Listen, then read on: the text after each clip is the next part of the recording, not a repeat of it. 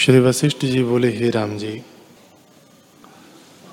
जब तक वह अकृत्रिम आनंद नहीं प्राप्त हुआ और उस पद में विश्राम नहीं पाया, तब तक शांति नहीं प्राप्त होती।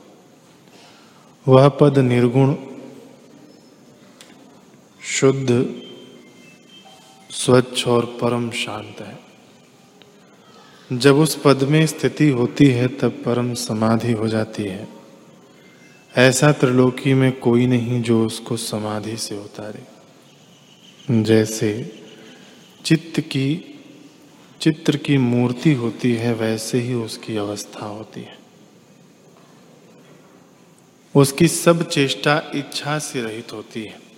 जैसे पंख से रहित पर्वत स्थिर होता है।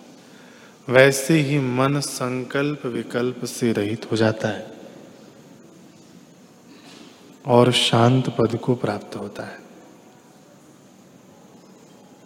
हे राम जी, जिसके मन में संसार का अभाव हुआ है, वह शांत पद को प्राप्त होता है। जब तक वासना से युक्त है, तब तक मन है।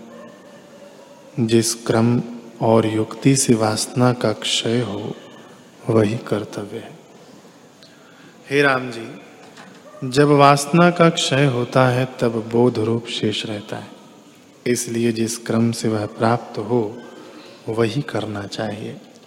क्योंकि उस पद के प्राप्त हुए बिना शांति कभी न होगी।